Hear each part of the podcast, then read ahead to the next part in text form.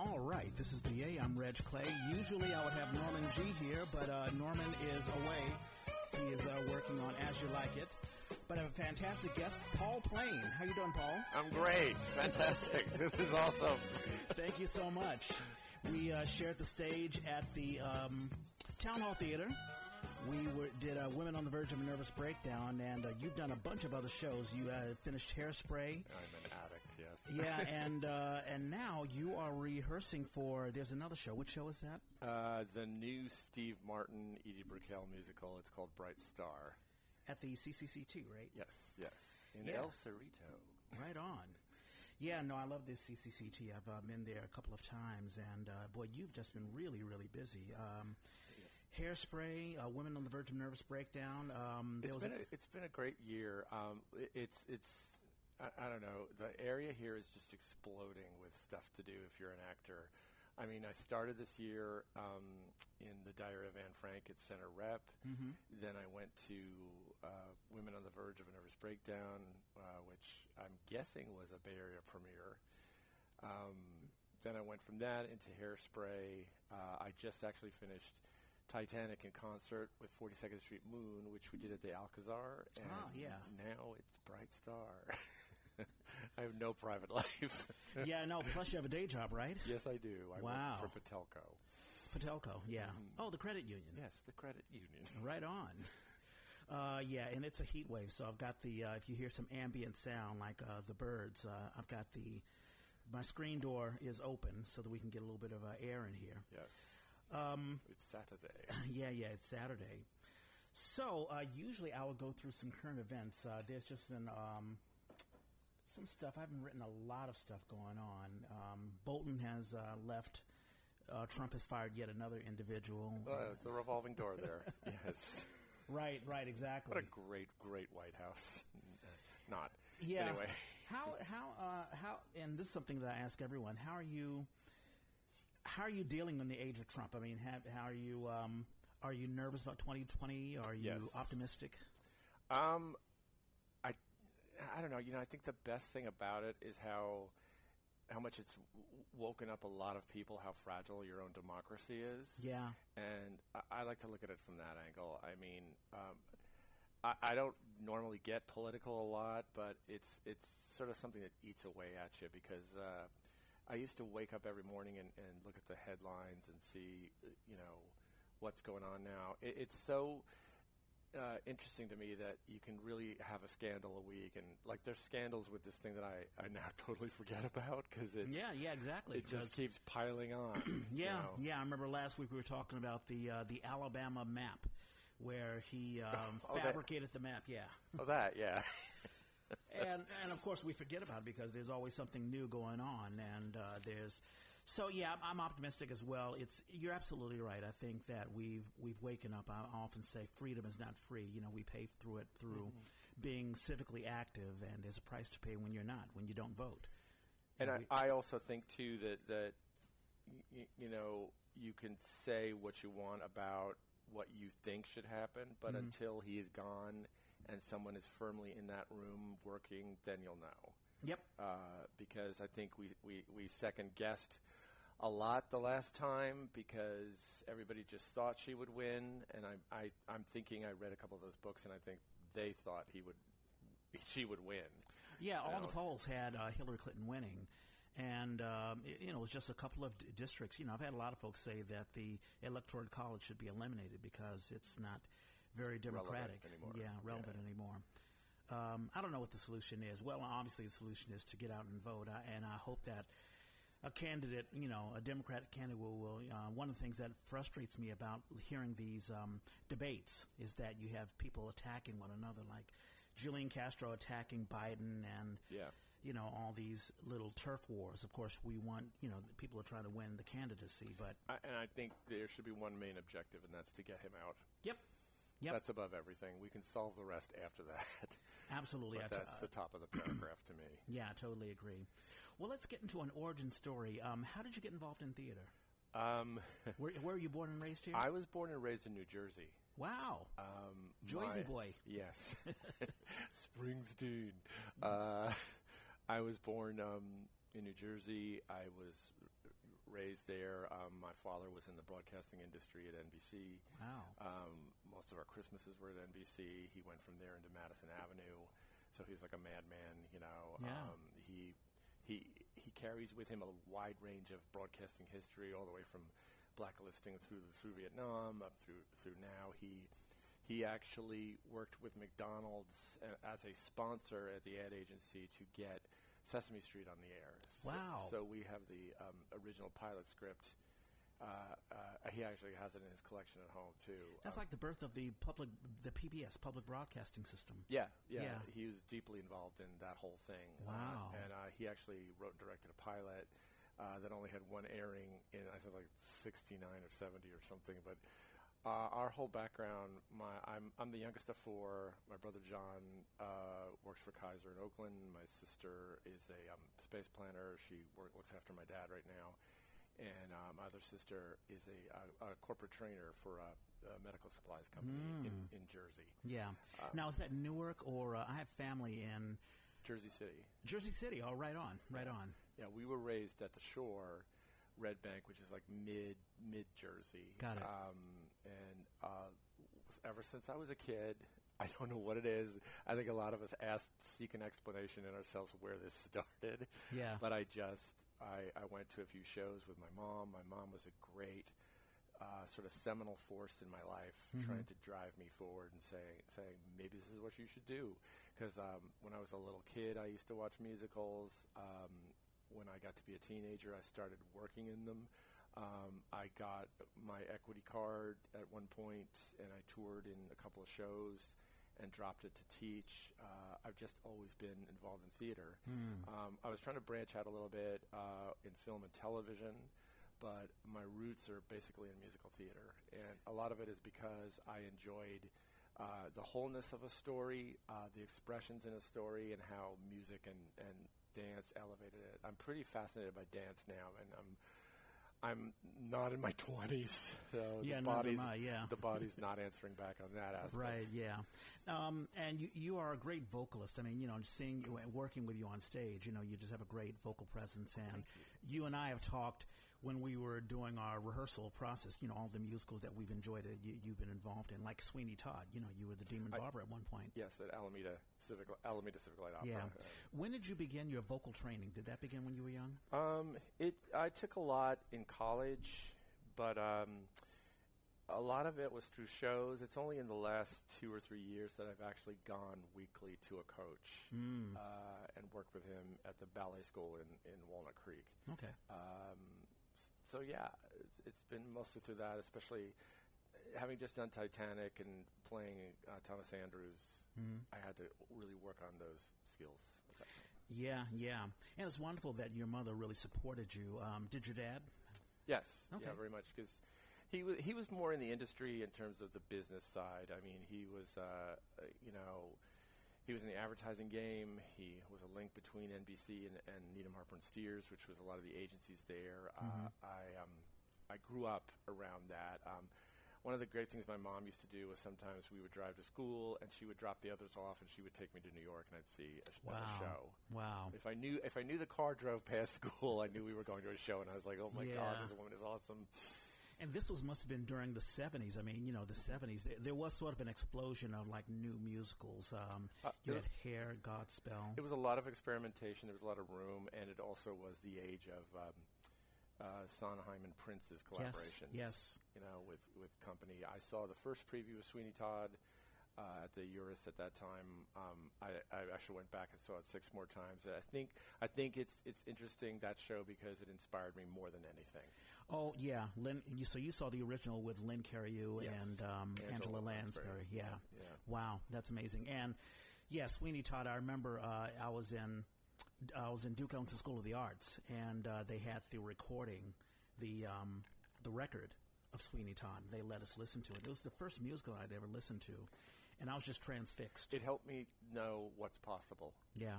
uh, because I think what it deals with, um, in terms of the stage, it, it just says to you how far you can push things, what you can add. A, a thriller doesn't really work on stage because the uh, it's live in your presence on Mm-hmm. film. It's a, you can cut away and use effects. This helped me like know what is possible. It also helped me see an audience enthralled in Mm-hmm. a story.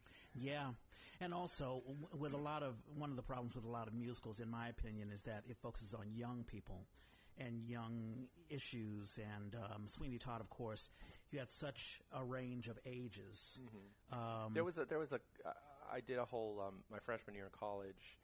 Uh, I did a whole uh, sort of symposium lecture with Eugene and Fran Lee, who were the designers of the show. Mm-hmm. Wow. And we talked with Harold Prince f- over several sessions. And one of the things he said was he was more interested in the musical form in terms of what went on outside the borders Yeah. of the stage. Mm-hmm. What happened when those people walked off stage and what was going on. yeah, And I, I just thought, what, wow, wow. yeah, I've never thought about it like that. And, you know, we just lost him, and he was just a, an icon, that guy. To listen to him, to be mm-hmm. transfixed by him, was something else. yeah. That's part of history. I mean, you know, you actually speaking with Hal Prince. That's that's something you can never take away. Yeah, no. Yeah. I, I, I, I thought to myself at one point, you know, if I play this role, which I did, I was going to think that's it. And that was kind of dumb because there's just a limitless amount of roles. Oh, of course. I mean, there, there's almost a new revolution. I mean, with what um, the guy who wrote um, Bl- drawing a blank Hamilton and um, Lin Lin- Manuel Miranda. Miranda, Yeah, you know, he is transfixing how theater is. He is, and he's opening up more avenues in terms of casting. Yes. and he's blowing up the casting mold and and, and I think it's I think it's an awesome thing because you're seeing stories you've never seen before. You know, it's like one of my favorite shows on television was Orange is the New Black. And I've Yeah. been following that for six years, and those are stories uh, I would have never encountered those kinds of people, and now I see like it's just a richer version of humanity. Yep. You know, Yeah. Yeah, it's amazing. Um, now, did, where did you study? Did you study musical theater? Uh, I studied at. Um, I started out at um, Montclair State in New Jersey. I spent a semester at NYU. Um, I priced myself out of that, and then I ended up uh, coming out here because my dad was working out here in uh, Sacramento. I, Oh, okay. I graduated from Sac State. Got it. Yeah, yeah. So, but it was basically uh, in drama with an emphasis on musical theater. Yeah. I'm always interested in, in techniques. Like uh, when I, I went to NYU as well, uh, undergraduate drama, and uh, I was in the Circle in the Square um, section, and they focus a lot on method acting. But you know, there are all sorts of versions. I mean, there there's um, Meisner. St- Meisner, Stella Adler, um, all sorts of techniques. What what sort of techniques did you connected with you? Uh, the Meisner stuff with the repeating, like those exercises, it gets you out of your head. Um, it makes it more real. Um, a lot of it too was I, I was focused mainly on l- more lighthearted stuff and um, uh, God, what do you call it when you use sense memory? Yeah. Yeah. Oh, yeah. A, lot of that stuff too. I um, because I did a, a lot of straight plays too. Uh, to call upon that. And, you know. Yeah, I, I love the sense memory. We were talking about that on another episode where, let's say, if you had to convey an emotion, let's say the last time you broke up with a girlfriend or a boyfriend, and uh, what was the music like? What, what did it smell like? You know, what was the color of his or her eyes or whatever? And all of a sudden, the memories just, you know, Yeah, snap a- back and I um, it was funny because the opening night of Sweeney Todd, Mm-hmm. my whole family was there, like my mom and my dad. My- My, my mom passed away about 11 years ago, and Mm-hmm. uh, after it was over with, I came out to greet my dad, and my dad goes, "Your mom's been in the bathroom for like a half hour," and she comes out and she looks at me and she said, "I never knew you could be that mad," wow. and uh, and I said. It's uh, acting, Wow. but you wow. drew. But yeah. that came from drawing on stuff. Sure. I had uh, stuff happen to me when I was a kid, Mm-hmm. and I just you know uncorked it. And part of it too is you have to draw the line between it becoming therapeutic for you and what's right for the character. Yes, I've said often, uh, theater is therapeutic, but it's not therapy. You can't work out your stuff on, on stage. Yeah, yeah. Uh, and unfortunately, you know, there are folks who uh, find out the hard way. You know, let's say you tap into an emotion doing a character, and all of a sudden the emotions take over you. Yeah. And it's not about the play anymore. No, and I did uh, another show with somebody going through a lot of heavy problems, and he Hmm. worked them out on stage. You know, and when you're out there with them, it is a lesson in what you can do to, to you know, not so much cover up, but make whatever's working work in that scene. Sure. and then help afterwards. Yeah, yeah, exactly. Have you ever directed before? Yes, You uh, have. Uh, I I used to run my own. Um, uh, I ran a small company for advanced kids Okay. um, called Youth Theater Ensemble (YTE), and we, we did six seasons in the Lafayette area, and uh, in the um, a little bit in Walnut Creek too. Mhm. So I, I I had a two-hour class, uh, no, three-hour class on Saturdays, Yeah. and we had a total of ten kids, and they would Mhm. one hour would be song, and I would be dance, one I would be acting, and then I, I would devote another hour to the business, Mm-hmm. and then they would develop a season, and six of them would be leads, six would be supports, and then they would switch. Mm-hmm. So it became its own sort of thing. Uh, we did it for about six years, and I was very, very proud of them. To um, I directed most of the shows too. I also directed the area premieres of High School Musical Nice. with Disney Yeah. in um, San Francisco with Ray of Light, and then in um, Walnut Mhm. Creek at Mhm. a place called Crossroads. Nice, nice. What happened to the uh, the company? Did it, I was uh, well. It was it was like I was I was doing it for six years, and I I just wanted to get back on stage sure. because you can do when you're running a nonprofit, running a company, y- it's you twenty four seven, Mm-hmm. and I I was very proud of what what we did. I wanted to give it to somebody else, but they were like, "You're the driving force in this," so I just decided to move on to another part of life.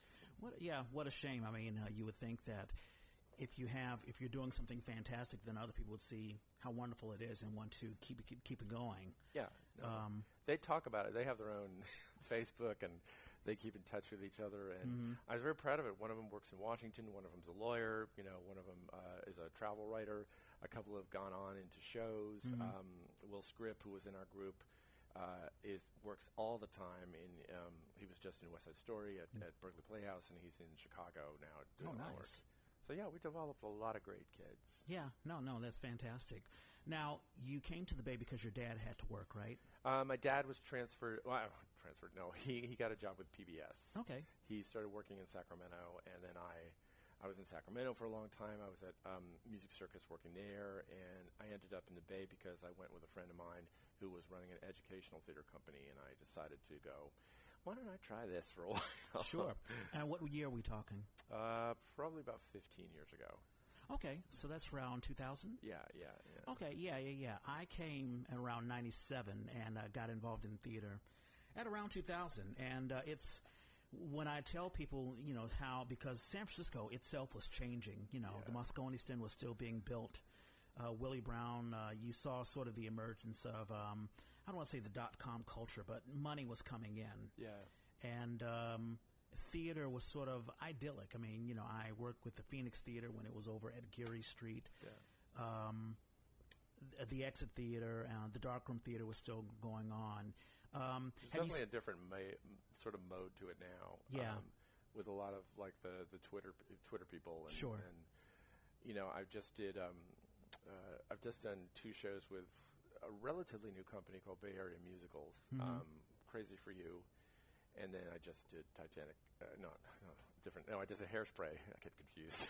yeah, at the Victorian. Yeah, Yeah. At, at the Victoria, and uh, he Matthew is just a driving force. He Yeah. just he works so hard, you Mhm. know, to get this stuff done, and and you you realize well, how, how hard this work is, Yeah. too, you know, and but the payoff is unlike anything you will ever know. You know? Yeah, I tell younger people because I think that's a problem with with theater now.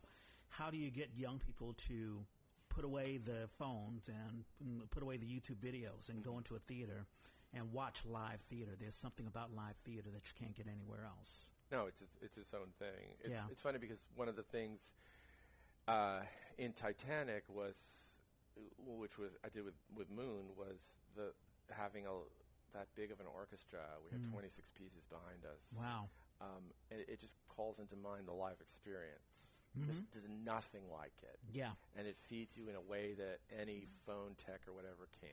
Yeah, You know? yeah, yeah. That is exactly right. So, um, It- yeah, it's it's one of those things where you, you just have to experience it. And I hope that um, what I was going to ask you is the demise of, of do you uh, what do you think of the state of theater now? Do you think that because you know more probably about the business of theater, uh, probably better than a lot of actors or whatever who don't, really don't see what happens behind uh, closed doors or whatever. Uh, it's hard to say because I find like every time people think it's dying, it, it, you know, like this year I've worked in five different shows. Yeah, yeah, that's right. It's just like bam, bam. It, may, it might be because I'm a, I'm a guy and where I am in life, age wise, or I don't know. Mm-hmm. I just know those opportunities keep popping up, yeah, uh, and I find there's more of them around here lately than ev- than ever before. I I would say one of the things I'd want to watch out for is the future. mm-hmm. Is how are we going to build more audiences?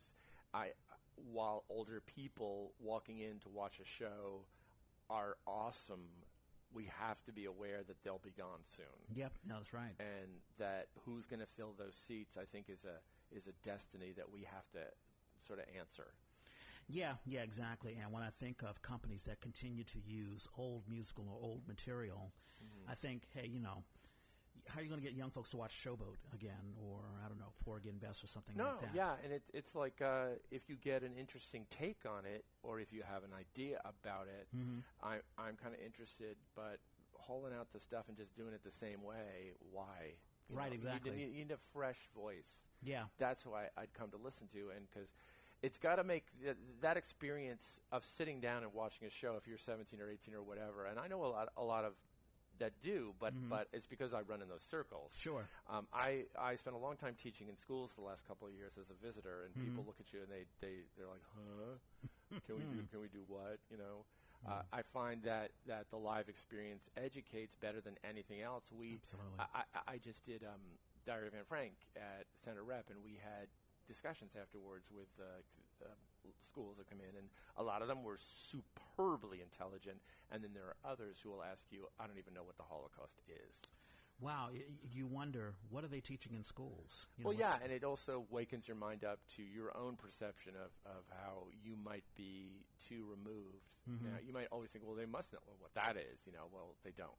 yeah. You know, you know, Oh, yeah. that's what this art form can educate. Yeah, I remember I, so last year I produced a show uh, that I wrote, Four Men in Paris, and it dealt with civil rights. It dealt with Richard Wright, James Baldwin, and we had some young cast members who didn't know who James Baldwin was. Uh, and I'm like, and I tried to suppress myself, like, how could, how could that Yeah. be possible? But it's like, it's not their fault. If they weren't taught it, then how could they know? Yeah. So yeah, theater has a, uh, that's a part of a job to be done, is education as well as entertainment. Mm-hmm. Um, I had um, Sheila Vera uh, Viramontes on, and of course she was in Women on the Verge with us, and she talked about. Um, we got in, in talking about age, um, and especially, and we were talking from a women's perspective. You know, like uh, women who are used to being young and twenty and being vibrant on the stage and having lots of roles and opportunities, and then when they get to be a certain age. They're aged out of certain roles. They don't feel as Oh. welcome. They become invisible.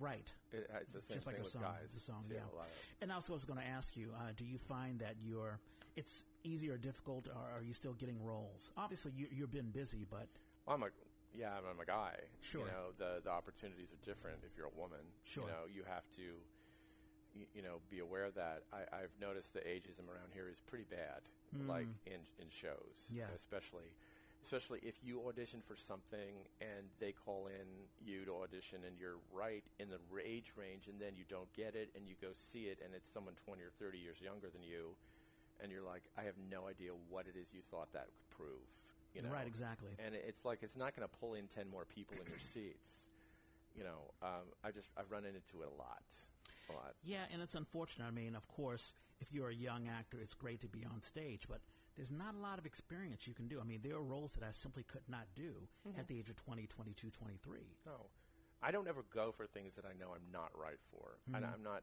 i mean not an idiot i mean i, I kind of like scan the thing and go well am i around that you Yeah. know you have to be honest and, and look at yourself in the mirror and look yeah, where you don't, you are don't delude you, you don't delude yourself. You don't say, "Well, I'm, I'm, I, maybe I can be 30, 32 or something like that." Yeah, Never. And the other thing is, I don't want to. You Yeah. know, like i i- it's like I, I, like I was Danny Zuko and Grease for like six months, and I've done that. Like I've Mhm. done that. Like one of the things I've discovered about this is is what drove you when you were younger. Mhm. Now at this point in life, you're like, okay, I got I don't want to say I got what I wanted because sometimes you don't. Yeah. But some of the things I did get, and I got it, and I, I was like, okay, that's what that was like. Right. You know, and part of your your whole being is like, well, what now? Right.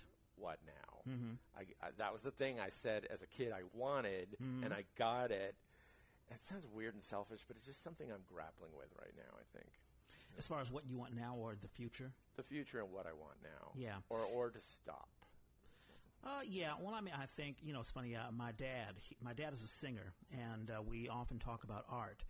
And um, he basically said, to make a long story short, if I can't sing anymore, then it's, it's like, why am I living? You know, this is what I do. This is what I am. And I get the sense that if he, you know, he continues to perform, whether it be at churches or little small gatherings, Anywhere. but anywhere, he he just has to keep that motor running. hmm It's like you you walked into a room that you left two Yeah. days ago. Right, right. The room you love being in. Yeah. You know, and I like this morning I had a voice le- I had a voice lesson for an hour this morning. Mm-hmm. and I, I love it and I look forward to it and I bring material in to work on to do that because part of me too was working on a one man show. Oh, to- right. Yeah. call, I was calling it the plain truth and Mhm. you know There just, you go, Paul Plain. just something you know yeah. because I, I really really love comedy. I like Is that right? Yeah. Yeah. I, I, I'm an, a a Saturday Night Live fanatic, uh, fanatic, and I just saw uh, there's another podcast, the Joe Rogan Report, and he had Dan Aykroyd on, and they were talking about the old days of Saturday Night Live. Yeah, yeah, Yeah. I've tried to, you know, apply for a writing job. I've anything that used to be the B end and the end all for me. I mean, Yeah. I, I recognize it's now like the uncle that won't leave the room, whereas it used to be the fresh young kid. Mm, sure. Um, but uh, it still, to me, is the only live theater on television. Yeah, yeah. I um, sometimes I wonder if it jumps the shark every now and then, but you know they they're, they're trying. They, they brought in three new people. But what I like about it is when it fails, it fails big. Sure. And it fails honestly. Yeah, And so when you watch them, you know, screw up or have Mm-hmm. a bad sketch or a bad show, it's honest. Yeah. And you, part of me as a performer watches it because um, uh, we had a family relation that used to date a cast member on the show, Mm, oh no, right. and um, she used to say that it's not just about the three, the audience in the studio, but then you realize that there are how many millions of people are actually watching you at home. yeah, So your performance begins to adjust, uh, you know, Yeah. and you're also racing from room to room to perform. So yeah, that's part of the appeal to me was the the high wire act that I think is still there. yeah. I think it's still there as well. I think. Uh, I mean, obviously, I guess you it's and I survivor. You and I remember, you know, the age where uh, it all began in the late seventies. I remember the first show. Yeah. Yeah, yeah, yeah, Yeah. And it was during a time I was talking with uh, Norman, sort of a cultural clash in the 70s. You had ultra conservative producers like Sherwood Schwartz, who brought on the Brady Bunch, Yeah. and uh, Gilligan's Island, that sort of stuff. But then you had guys like Norman Lear, who brought in All in the Family. And of course, the folks who created. I still watch All in the Family on YouTube. Yeah. It is a masterpiece. There is such great acting on that show. Oh, yes. It is like watching a superb one act every week. yeah, I mean, those two played each other like an instrument. yeah, Yeah. Carroll O'Connor and uh, Jean Jean Sta- Stapleton. Brilliant work.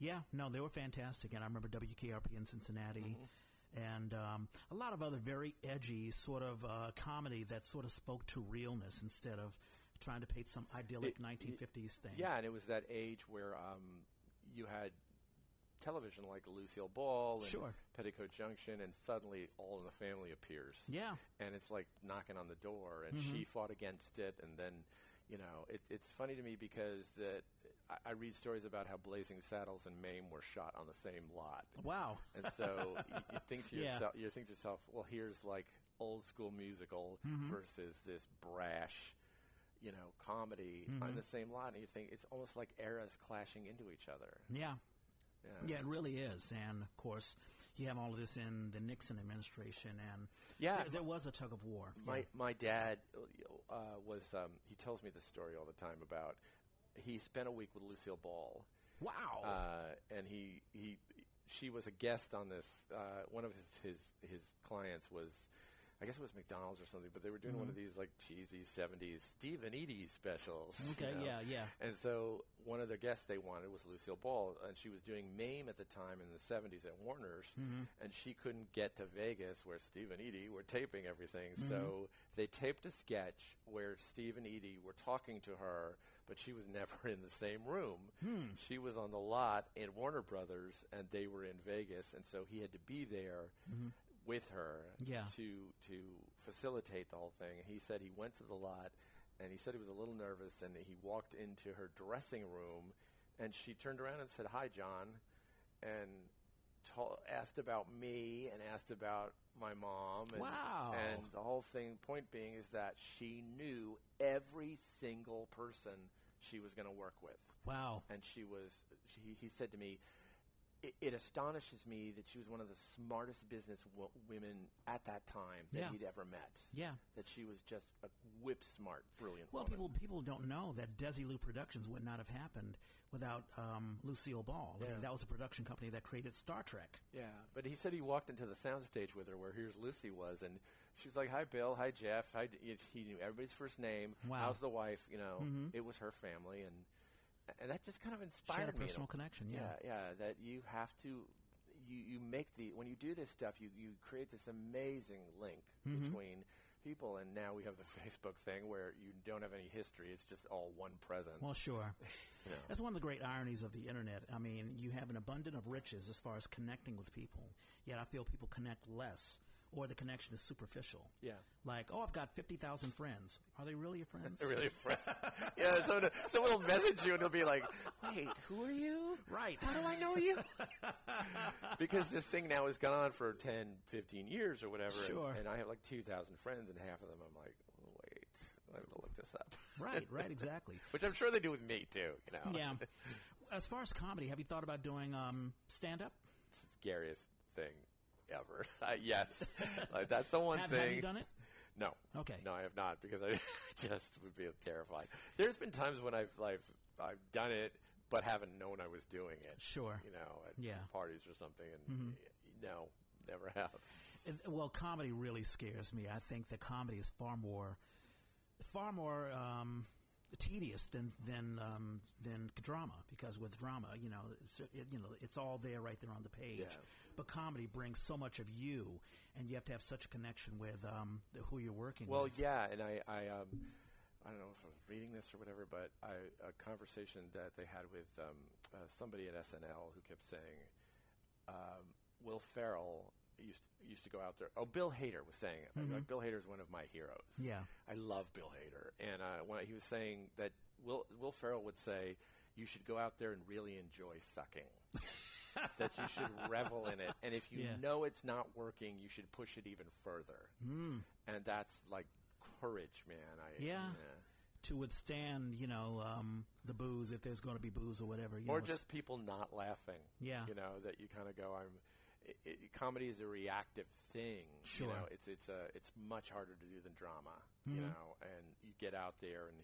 You know, you, you, I mean, we had nights a couple of times when nobody was laughing. Or Yeah, yeah, you don't know what the audience is, and of course, with theater, I think theater is a lot more safer than stand-up because you just follow the script and you know you just keep going. yeah. But you really do have to react with comedy, and uh, I mean, and like the, the character I was playing, and I Sure. got called out a couple of times from the audience, several names. oh, well, oh yeah, because well, uh, yeah, the character that you had was this you know gigolo sort of guy who was messing around with a bunch of women, yeah. and uh, but of course that shows that you know your character was working. Yeah, and then I'd leave and go home, and some woman would stop me and go, "Ooh, you a dog?" You know, or something, something like something like that, and I'd be Oh, like, jeez. "I'm just just a show. It's, a just play." show. right, exactly. you know, Have you thought about? Um, you mentioned that you were you had your uh, equity card. Um, are you still equity? um, I am. I you know, it's funny. I just did um, when I did Anne Frank.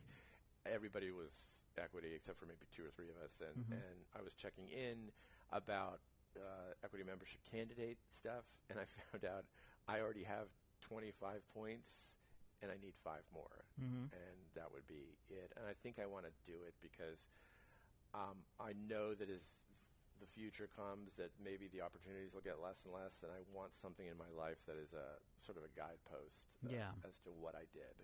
You know? Yeah, you know, we've talked to a lot of folks on the A, and some have been very pessimistic about equity. It's like, well, if I do this, I'd have to leave San Francisco because there's no jobs, yeah, uh, equity jobs. Yeah, That's true. It's a risk you take. yeah, You know, on the other hand, too, it could force you to move to a, to a bigger market with Mhm. a lot more opportunities. you know, for you. and of course, a lot more competition. But I'm always curious, and this is something I don't really know about, is what is the deal for character actors? I mean, I, I, I've worked out a leading man stuff, and now, like, character actor stuff is coming around a lot. Is there a, a select group of guys like that or women that, like, I don't know what the casting deal in that, in terms of that is. Mhm. I, I just go in and do the best that I can, you know?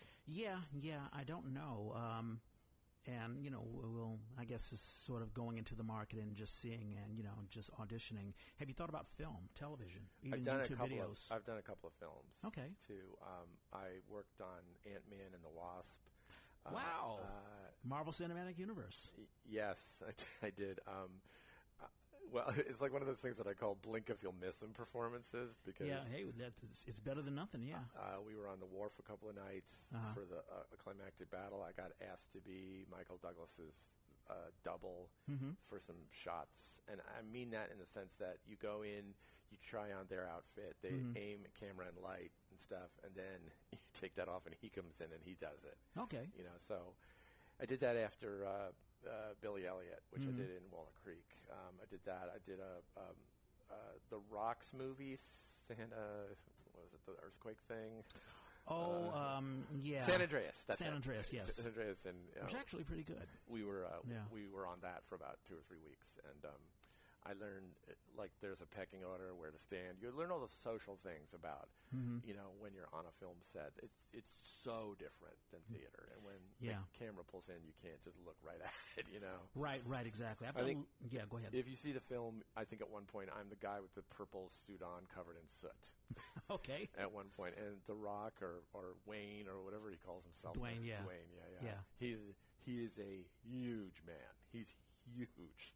Like I, I don't understand anybody that would want to mess with that guy because he is just a wall of muscle. And Yeah. he used to he walk seems- around with us and he'd say things like, "Hey, it's not San Andreas' fault." Get it? funny, funny, funny. Um, I know a lot of folks listening now would love to know how do you get those jobs? I mean, do you have an agent or do you just go out and on the internet and find these jobs? Uh, I submitted to casting roles um, just randomly. I got, you know, people joke around with me now because I don't really have a good headshot anymore. uh, I submit to. Um, I look under Bobino and a couple of other things in the area about who is who's in town, Mhm. like looking for that kind of work, and you, you sort of submit, and that's how I ended up doing doing stuff. And then when you're on these sets, and they are long, long waiting periods of Mhm. just sitting around Yeah. you start talking to people and then it is i found for me it was a great way of making connections because the film world is an entirely different world here than the theater world they don't really mix you know in terms of people um, but i want to step into it more because it's something i have very little experience in Yeah. so Well, I mean, you- you've done, you've got two things on under your belt, and you know that's good. And well i, I used to when i was in new york and everything i was uh, i used to model sometimes Mhm. and did a lot of modeling and um, i only say that because it's one step away from talking on Yeah. film yeah, you know, you just kind of like walk up and down a runway and you wear a nice outfit. And because I was six six, Mhm. I would book work all the time too. Yeah. So, how long did you spend in New York? uh, two or three years. Okay, Yeah, it was about that long. So, yeah. Yeah. And that was around what what time period? uh, ninety one or ninety two. wow, I was just because I was there from '87 to '91. Actually, I uh, left in '92. Mm. Crazy time in New York. I talk about it all the time. Uh, the, you had the Central Park Five. You Yeah. had Yusuf Hawkins. Yeah. Uh, crazy, crazy stuff. Yeah. Uh, you know, and now it's you go there and it's like a bland generic Yeah, theme exactly. park ride. And, uh, wh- and and when I'm talking about, I'm talking pre Giuliani. Giuliani Yeah. cleaned everything up, and of course, it's pre 9/11. I, I went back there uh, a year ago for my high school reunion. Mm-hmm. and um, I, my sister lives in Jersey City, and I, I went into the city. Uh, we also uh, we took my dad in too. Mhm. We took my dad in, and we rolled him around there too. But I had a Yeah. high school reunion, and I realized how, how when you're a kid, and I say kid as in high school, Sure. where you're like, oh my god, this is it, you know. Yeah. And but uh, there was a little part of me was that was afraid of of stepping even further into it, and uh, because I would book modeling jobs and you know whatever that stuff fades so fast. Mhm. But I would go around New York and go, this is what I want, this is what I want, and then you come back now and you're like, eh, there's jobs everywhere. Yeah, yeah, yeah, You- that's right. You learn and you grow. Yeah. So. Have you thought about um, using the internet like, uh, I don't know, YouTube videos? Uh, oh, that's one thing I wanted to ask you because it's something that Norman has a pet peeve about. And uh, I haven't really gotten, but video um, auditions. Have you ever done that or Yes. been asked to do that? I've been asked to do it twice. Uh, I did a production of Guys and Dolls a few years ago Mhm. when the director was on a couch in New York and you would sing into a laptop and, you know, Oh, yeah. this open flap. And it, Yeah. it, it's just, it. I still am not used to that Yeah, because it's not the live experience. right. It's not what they will get in the room. hmm Uh, but it happens. Yeah. You know, it happens now all, all the time. And it's because it's an easy, usable way to get things to people fast. Yeah. And that's what you kind of did. I had to, um, three years ago, I auditioned for a Broadway show for Sting's The Last Ship.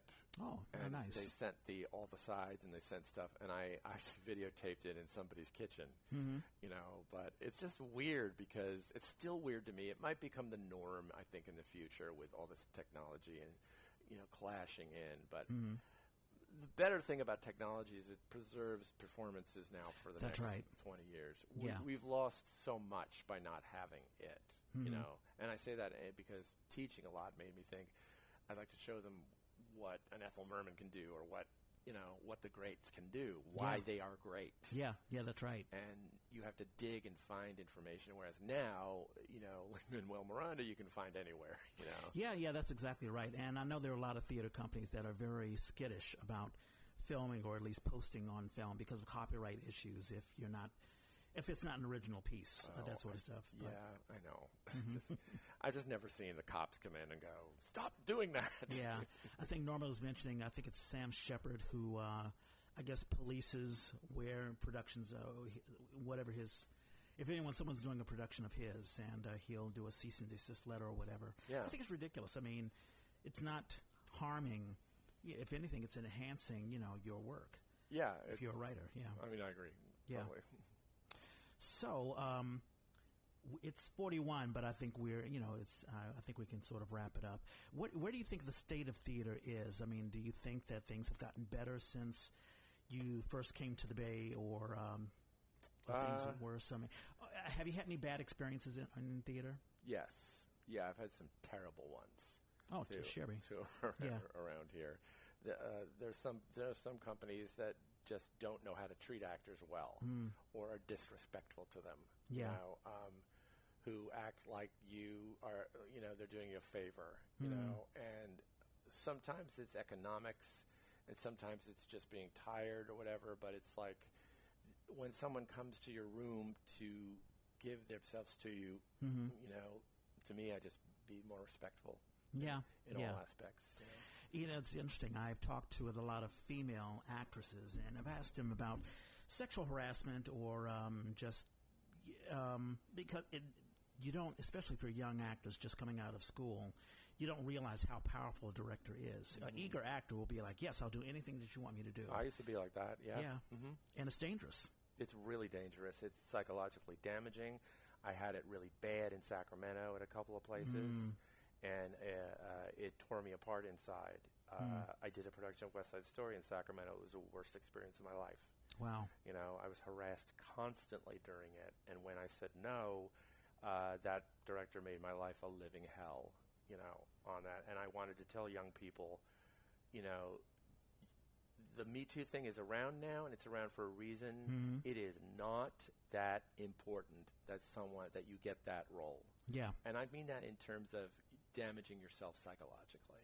Yeah, and the thing is, when you are cast in a show, you're married to that show for for as long as the rehearsal process is, and the run of the show could be three months. Yeah. And it's you know, theater is to you should have fun, you know, doing theater. Uh, and yeah, and I, I had somebody three years ago. I was doing something around here where I, I um, was was going through stuff personally, coming into rehearsal and being yelled at constantly, Mm, just mm. yelled, yelled, yelled all the time to the point Yeah. where I wanted to leave. You know, and I think nothing now of going. I don't need this, and Mhm. you're screaming at me when I come in here. And to me, that also says that that person doesn't know what he or she is doing. Yeah. They're insecure, and their rage is coming out on you. Yeah. Because I would never, never use that tactic with anyone, no matter how bad something got. You've got to drive another way to get what that needs out of people. A- absolutely. There are certain folks who really should not belong in theater. They're in theater for the wrong reason. I remember doing a show. I'm looking at the poster right there. I'm not going to mention the show.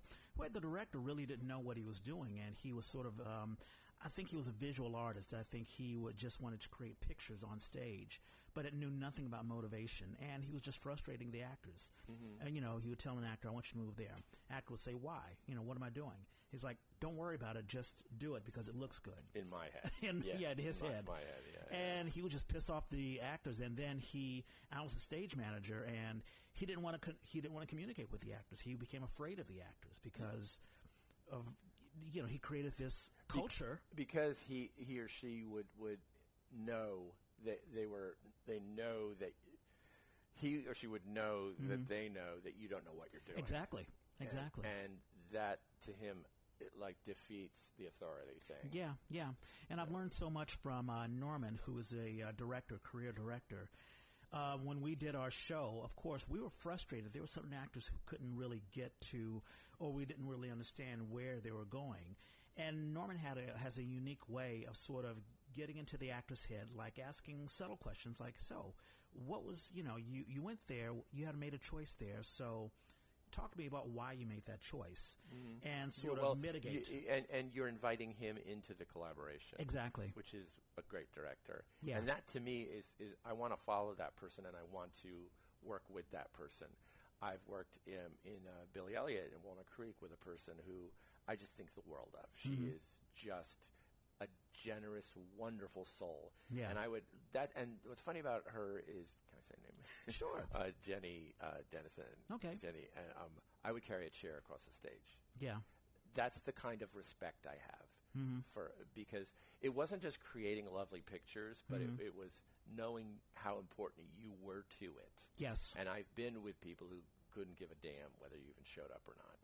Yeah, I've had one director, and actually a very famous director, who um, wouldn't it didn't say a word to me. It's like I'm doing it, and I'm doing, and I'm like, I'd like to have a little pat on the head, you know, let me know that I'm doing okay or whatever.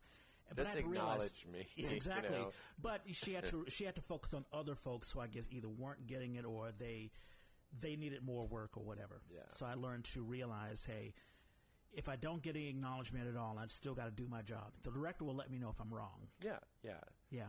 Um, I've had that, and like last year, I was really fortunate to do Billy Elliot at the beginning of the year and the end of the year. Mhm. Oh, the- nice. So we bookended it, and one was the Berkeley production, uh, where we had two two lads who were extraordinary, um, um, Parker Fulmer and then um, Maddie Dean, and Maddie ended up in four, four callbacks for the West Side Story film.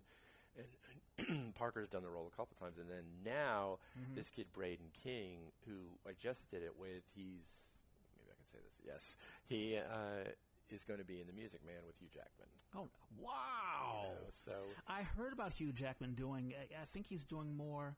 It sounds like he's doing more musical theater, and Well, I yeah. never. Never go ahead. because I, I texted his mom and I said, "So, is he eating, eating breakfast with Wolverine yet?" and she's like, "She's like, maybe, maybe it's coming, you know." But for he only said to me for his birthday, he wants him to sing "Happy Birthday" to him. You know, I, I Oh. just, I love that kid. He, Yeah. he's been like a you know fake son and stuff. So No, no, that's awesome. You love hearing these success stories, and yeah, um, and it, the thing about him Mm-hmm. was. I truly love that show, and I, I got to play his boxing coach the second time, and Mm-hmm. and doing electricity at the end, you would see a 14 year old whirling around the stage like a gazelle, and Mm-hmm. you know, you'd think, what's he going to be like when he's 24 or 34? You know, Mhm, it's like right. I was here Mhm. watching this, Yeah. and this is dynamite. Yeah. You know, Yeah. this is this is something I used to teach kids, and I would say to kids, look for inspiration Mhm. for, for your passion in doing what you do, Yeah. because you're going to go through a lot of hell on the side. Mhm. Mom and dad picking you up. Are you awake? School. You got to do all these factors into it. Sure. But you still got to, you know, be on stage. Yeah, exactly. And also the hell of, I mean, um, the expectations. You are going to. I know every person who wants to be, uh, you know, an actor or an actress. They want to be on Broadway. They want to have, you know, the big roles or whatever. You're going to have a lot of crappy roles. Yeah. But the thing is, you don't know who's going to be out there and who you're going to be working with. You never know that that uh, variable that's Yeah. coming in. You know, you never know who's out there. You never know who's watching. You just have to do what you do. yeah, You know, and do it well. I and mean, don't do it, do it for do it for the, the the piece that you're doing. Yeah. You know, don't do it because oh, am I on camera? Oh, right, right, right, right, exactly. Uh, when you look at your trajectory, where you were when you first began to now, are you satisfied? I mean, obviously, you know, your story isn't written as, I mean, isn't finished as of yet. You know, you still have a long ways to go, but are you, are you satisfied? Are you happy with Yes. your trajectory? Really, I really am. I, I um, I mean, I did a, a I've kind of done what I wanted. Yeah. And it's not like I've made a lot of money, but but if, if that's a factor in what you're doing, you Mhm. know, um, I've been very happy with uh, the opportunities I've gotten around here. Have been incredible. Cool. You yeah. know, yeah. I've been. There are times when I go home and just crash on the bed and just go, "That was enough." you know, I mean, I'm single. Hello, Mhm. and uh, uh, just I don't know a really big private life, but I'm looking for more uh, in, in where I am now in life to have one. Yeah. Uh, because I've done a lot of these parts, and I could te- I could sp- I know I speak for hours, but anyway. No, it's yeah. okay. No, no, no, no. It, it's it's fine. And and this year, I mean, you know, you've done five roles already, and you're in rehearsals for another one. Actually, this will be your fifth one, right? Yeah, yeah, this yeah. year. It's so, the most despicable person I've ever played. oh, is that right? yes. Yeah. Even more despicable than the guy in uh, Women on the Verge. Yeah, be, yeah. Uh, even I don't know, Sweeney Todd. I qualify that. excuse me, in a different category. This is pretty. But you can understand why Benjamin Barker does what he does. But yeah, and it's not like he. And to me, he's not the villain in that. It's Mrs. Lovett mhm. because she pushed everything over the edge. yeah, He yeah. just got in the So talk place. about this current uh, role that you're the mayor now. Yeah. of uh, of um, a town in South Carolina who was just fixated on getting his son forward in life, Mhm. and um, I'm going to say this: there's a twist in the show Mhm. that you'll find out if you come see uh, that uh, the mayor puts in motion a pretty despicable act uh, Mm. that that changes the entire story and links uh, what you're seeing together. I mean, this this kid returns home from the war in 1946 to um, uh, South Carolina to a small town. He decides he wants to become a writer. He goes out looking for a job, and he goes to a, a literary journal to get it. Um, he gets put on the staff and meets everybody and realizes that there's something something about it that he can't really explain. Mm. Um, and uh, that's kind of where the, the story has a fl- flashback on top of flashback. Yeah. Um, the music is all uh, Edie Brickell and Steve Martin. Uh, we have like a fiddle and a banjo, and Mhm. just, it's all acoustic. Um, I think it's I think it's a pretty terrific show. So. Yeah, and I've got the website right here, Bright Star. So we'll be advertising that. All right, so um, I'm going to list. Uh, there are a couple of birthdays. Uh, we usually do this uh, at the end of the show that I'll Yay. list. um, Abby Roan, his birthday is today. Uh, Abby and I, we were on stage uh, on before doing Before the Dream, uh, which was a story about uh, Richard Wright. That was ten years ago. So Abby, he is a, uh local uh, actor. So his birthday's today. Also, Rajiv. Oh, I'm going to screw his last name up. Rajiv uh, Vijay Vijay Kamoor. Vijay I think. Vijay, he was our, uh, he built our sets for Four Men in Paris, which we did last year. And he was our sound designer, he was our lighting designer, he basically handled our tech, a one man tech crew, and he's just absolutely fantastic. And a fantastic actor and singer as well. So his versatile. birthday, and he's 24 years old. Oh man, Young man. uh, his birthday will be Monday. Uh, Kat Downs, uh, she is a fantastic uh, pianist, and um, I've worked with her, I believe, in the Darkroom Theater before the Darkroom sort of shut down. Uh, were you involved in the Darkroom? Did you know anything about the Darkroom Theater? I did not know. No, yeah, so that was only a couple of blocks away from the Victorian. We, we should have talked about Ray of Light Theater because you've worked with Ray of Light when uh, probably when Shane Ray was there. Yeah. Yeah. So great memories there. In any case, Cat Downs, her birthday is Tuesday. Um, Lindsay Freeman, her birthday is uh, is Wednesday. I'm trying to think. Um, I'm not sure what show I've worked with her. Brandon Campanile, I know exactly what show I worked with him. He was Jesus in uh, Godspell, and we did Godspell a couple of years ago. And uh, he is a fantastic actor and creative. His birthday is Wednesday. Uh, let's see. And of course, uh, AJ uh, Marquis. He is a uh, actor, dancer, director. He is uh, currently working at um, Theater Rhinoceros, and um, he he and I were on stage. we did 110 in the Shade, and uh, his birthday is on Friday, and uh, that is it. And there are a couple of shows. Happy birthday to all. Happy birthday to all. And I'll remind everyone to uh, check out Bright Star. That'll be premiering October the 4th through the 27th uh, at the Contra Costa Civic Theater. Um, you're listening to someone outside of my patio. Uh, in any case, uh, yeah, Bright Star, uh, music bookstore by Steve Martin and starring among um, uh, a bunch of folks, Paul Plain. I'm trying to see if I uh, see any uh, other folks that I recognized. yeah, but it's no, it looks like a wonderful, wonderful cast. There are also a couple of other shows that are going on. there is Stories High 19 at Bindlestiff Studios. Bindlestiff is celebrating its 30th year. Wow. Great Philippine theater um, and a great place for the for the Philippine community. Uh, for young budding actors, writers, playwrights, uh, directors. Lots of great voices around here. Yeah, yeah, yeah, yeah. So check out Bindlestiff. Check out Stories High. that opened uh, two days ago and it closes September 21st. Shotgun Players, The Flick. That is uh, going on, and I've heard some wonderful reviews there. Uh, is that John Tracy? I believe so. Yeah, he and is it, a genius. Yeah, and it runs until September the twenty second. I did Evil Dead with him. Is that right? Yeah, right on. Yeah. Small world, small theater awesome. world. uh, Role Players Ensemble is doing the Glass Menagerie. Uh, that closes tomorrow, so uh, check that out if you if you can. The Ross Valley Players um, is doing She Loves Me, and that'll be a little while. That'll be from November the 14th through December the 22nd. I mentioned it because Mara uh, uh, Soleto will be in that. And Mara, of course, was in. Um, um, Women on the Verge. That's right, Women on the Verge. Mm-hmm. And uh, Three Musketeers, that'll be at the Douglass Morrison Theater. That has already opened uh, this weekend. And it closes uh, September the 29th. A good friend of mine, Gene Moscy, and also Cynthia Lagodzinski is in the show. The Douglass Morrison Theater, I'll put in a link in there. A lot going on. Yeah, there's a lot going on, and I'm sure there's a bunch more. And if there's anything that I didn't mention, hit me up on uh, Facebook, Twitter, Snapchat, Instagram, and uh, let me know. Paul, did you have a good time? I had a great time. Thank you, thank you so this much. was awesome.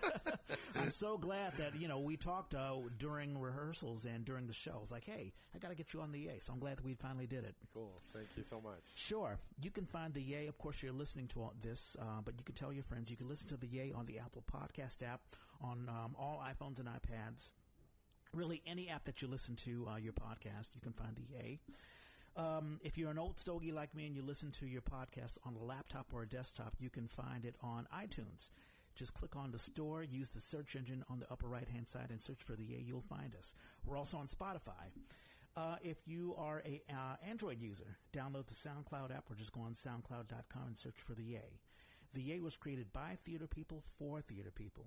If you have a show you want to advertise, or if you just want to advertise yourself, let us know. Hit us up on Facebook, Twitter, Snapchat, Instagram. You can find me at Reg Space Clay. You can find Norman at Hoosier Hoosier. Um, Paul, do you use Twitter, Snapchat, Instagram? Uh, I I'm on there. I'm on um, Instagram and I'm on Facebook. You can just find me. Okay. yeah. If you're looking for a fantastic actor, uh, if Paul can take on yet another role, uh, look him up. Uh, he is a fantastic uh, I have character. time coming up after in October, November.